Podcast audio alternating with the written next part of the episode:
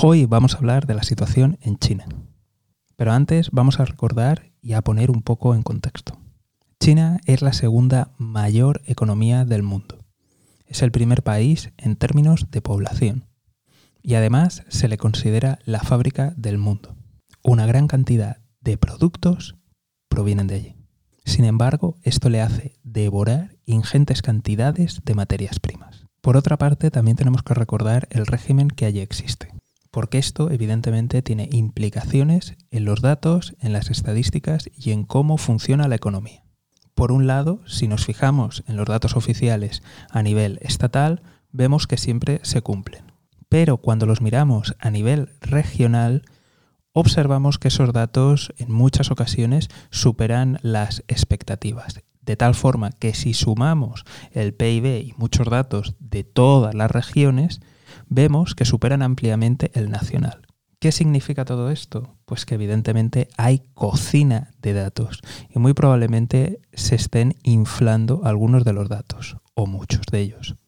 Muchos de los dirigentes comienzan en administraciones pues pequeñitas, locales y si cumplen con las expectativas, pues son promocionados. De tal forma que estas administraciones que no son centrales, pues evidentemente siempre les conviene alcanzar los objetivos e incluso superarlos. Así que detrás de ese crecimiento continuo y sostenido podríamos ver que no solamente haya un milagro económico, sino también haya un poco o un mucho de maquillaje de cuentas. En cualquier caso, nadie está discutiendo que China es una gran economía, es la segunda mayor economía del mundo. Por otro lado, aunque ya no se hable de ello, todos recordaremos Evergrande, que aparecía en las portadas internacionales continuamente, y de todo el sector inmobiliario chino. El sector inmobiliario en China se considera que es el mayor sector del mundo, el mayor sector del mundo. De hecho, representa casi un tercio del PIB de China. Esto es una absoluta barbaridad. Los países que se han acercado a un PIB tan grande en el sector inmobiliario es porque tenían una burbuja mastodóntica. Y esto no solamente ha sido alimentado por el Estado, ha sido alimentado por los gobiernos estatales que recaudaban muchísimo dinero. También era una forma de invertir, una de las pocas formas que aún les quedaban a los ciudadanos chinos de poder invertir con cierta hago comillas, comillas, libertad. Ellos no pueden invertir en mercados financieros internacionales, pero es menos complicado adquirir una vivienda. De tal forma que muchas rentas, sobre todo rentas medias, se han ido hacia este sector, ampliando y multiplicando la burbuja. De hecho, si me escuchas desde España, esto te suena. Pues bien, ese principio de colapso ya pasó ya han quebrado algunos de los mayores desarrolladores del mundo y de los mayores desarrolladores de allí de China. Y aunque hayan dejado de salir en las noticias, evidentemente todo esto continúa generando problemas. Por otro lado, tenemos que muchas empresas tenían que presentar sus cuentas allí en China. Y evidentemente las empresas de determinado tamaño o que están en los mercados financieros requieren pasar una serie de auditorías. Pues desde que comenzó el año ha habido una cascada de dimisiones de estas auditoras que no están firmando las cuentas, lo cual nos indica que la situación real de muchísimas empresas allí en China pues no coincide con la realidad, lo cual nos indica que muchas de estas empresas la realidad no coincide con las cifras que hay en sus balances. Por si fuera poco, el gobierno también ha estado imponiendo mano dura a muchas empresas tecnológicas. Recordamos el caso de Jack Ma o recordamos el caso de esas escuelas que daban servicios preparatorios a estudiantes y que de la noche a la mañana cambiaron las leyes haciendo que esas empresas pues no pudieran tener beneficios y por tanto destruyendo completamente su negocio. Además, empresas que estaban cotizando en Estados Unidos pues el gobierno chino no quería que compartieran información, estas empresas tampoco querían compartirlo y por tanto existía el riesgo de que dejaran de cotizar allí.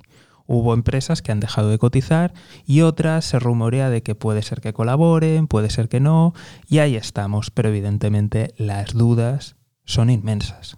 Todo esto ha creado un clima de desconfianza general en el mercado chino y en todo su sector financiero y empresarial, de tal forma que muchísimos analistas consideran que China es un, es un lugar en el que no se puede invertir. Y por tanto estamos asistiendo a salida de capitales, tanto de inversores internacionales como de personas que tienen ciertos ahorros y que tienen cierta capacidad económica y tratan de poner a buen recaudo parte de su fortuna o de sus ahorros. Y ahora sí, vamos a entrar a qué es lo que está pasando ahora y a qué es lo que está saliendo en la noticia. Pero creo que es muy importante que hablemos de todo esto que ha sucedido porque evidentemente esto augura una tormenta perfecta. A día de hoy China no ha abandonado la política de COVID-0 y por tanto continúa aún con esos encierros draconianos. Estamos hablando de que a día de hoy el 40% de la población china está encerrada.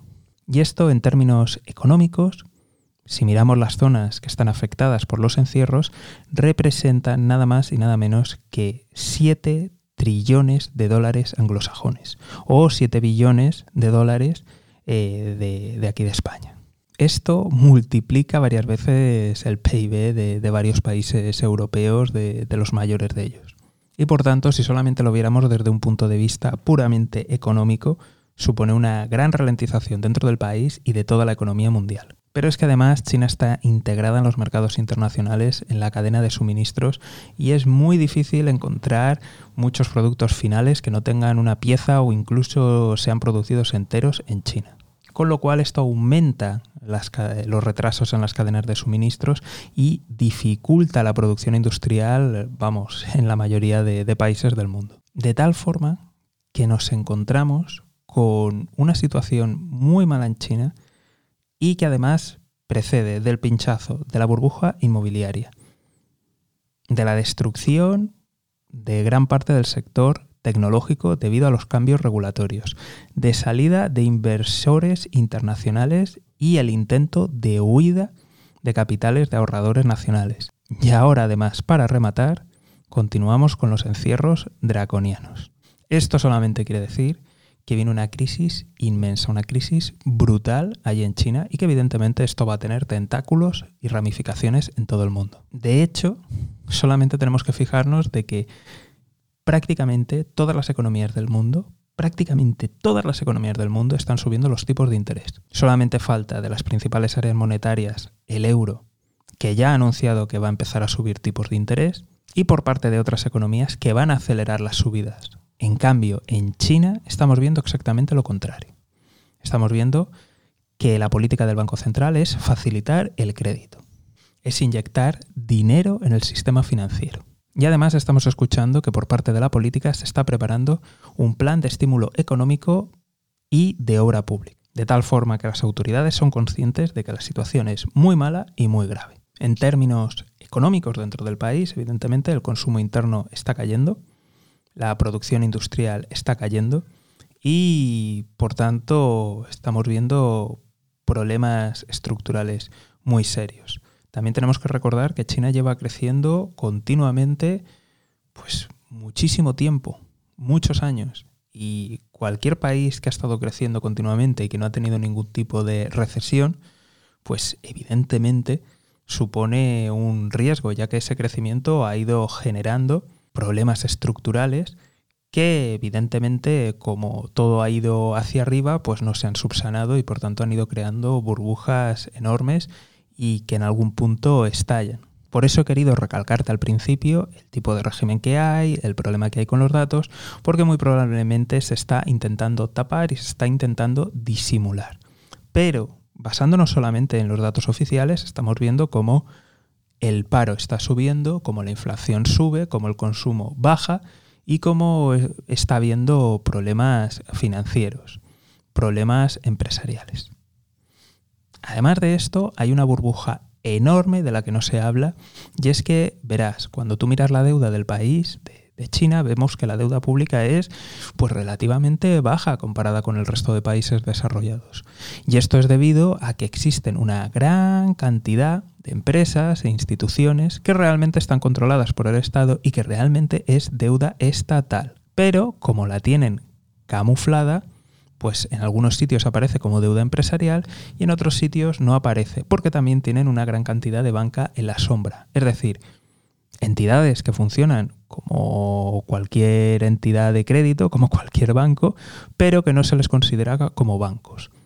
De tal forma que la deuda real de China tiene varios órdenes de magnitud, está multiplicada varias veces y realmente las cifras reales pues pueden ser realmente mastodónticas. Todo ello podría indicarnos el porqué del comportamiento de China. Es decir, no es su superaliado Rusia y no se supone que tienen una amistad sin límite porque no está interviniendo. ¿Qué está pasando con muchos países, con muchas inversiones de la ruta de la seda que se han quedado paradas? ¿Qué está pasando con muchos aliados tradicionales de China que están teniendo ahora problemas y no les están dando crédito, no les están invirtiendo más fuerte? ¿Qué está pasando? ¿Qué ocurre? Pues lo que ocurre es todo esto. Lo que ocurre es que ahora mismo China va a tener varios frentes internos. De hecho, el malestar es tan grande allí en China que estamos viendo los últimos encierros a personas enfrentándose a las autoridades. Y enfrentarte allí a las autoridades no es enfrentarte a las autoridades de, tu país ni de prácticamente ninguno. Allí supone penas muy serias y muy graves. Con lo cual realmente estamos viendo que, que la situación es muy mala. Ya sé que en el imaginario colectivo muchas veces cuando se habla de colapso, cuando se habla de hundimiento, se cree que es algo rápido, algo de ¡pum! Empieza hoy y mañana o en un mes está listo. Pero la realidad económica, muchas veces cuando la analizamos, cuando vemos las caídas en producción, cuando vemos, por ejemplo, los índices bursátiles, si te fijas lo que pasó en la gran recesión, la de 2008, 2007-2008, si tú miras la bolsa desde máximos hasta que hizo mínimo, pues pasó un año y medio, dos años, dos años dependiendo del índice. Estamos hablando de que fue una crisis muy fuerte, muy abrupta, y aún así tardó de, de uno a dos años.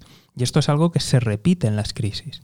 La única que hemos tenido así ha sido la de la pandemia, y algunos índices, vuelvo a repetir porque otros siguen mal, pero eso ha pasado solamente con la crisis de la pandemia con el resto normalmente uno o dos años desde que empieza a caer de máximos hasta que hace el mínimo, uno o dos años. Con lo cual, si ya empezaron a caer por la explosión de la burbuja inmobiliaria allí en China, pues aún nos queda tiempo hasta que, lleguemos a esos mínimos. Así que por tanto ahora nos vamos a, a, encontrar con problemas. Estamos viendo que el Banco Central está metiendo liquidez. Y aunque sí es cierto que, China tiene las mayores reservas internacionales del mundo, vamos a ver cómo las usa, porque evidentemente se está preparando para lo peor. ¿Quiere decir que China va a dejar de ser la segunda economía del mundo? Pues casi con toda seguridad no va a pasar eso. Va a continuar siendo un actor principal y aún quedan muchos años. Pero evidentemente ahora viene una caída muy fuerte que va a sacar a la luz los problemas estructurales. Entonces, ¿cuál es la situación de China? Pues evidentemente complicada, tiene herramientas y va a depender de, cómo la ejecute. Pero evidentemente esto supone un, freno, un freno interno, un freno internacional. Y digo freno internacional a falta de que se tomen medidas políticas. ¿A qué me refiero? Que si tú tienes mucha inestabilidad dentro del país, pues a lo mejor te conviene entrar en algún conflicto para buscar la unidad interna y buscar enemigos externos. Con lo cual tenemos que tener mucho cuidado con lo que puede pasar tanto en Taiwán como en toda la zona del, Indo-Pacífico. No sería descartable que ocurra choques o enfrentamientos. Pero como siempre, estaremos muy atentos y si no te lo quieres perder, seguimiento y suscripción. Un saludo.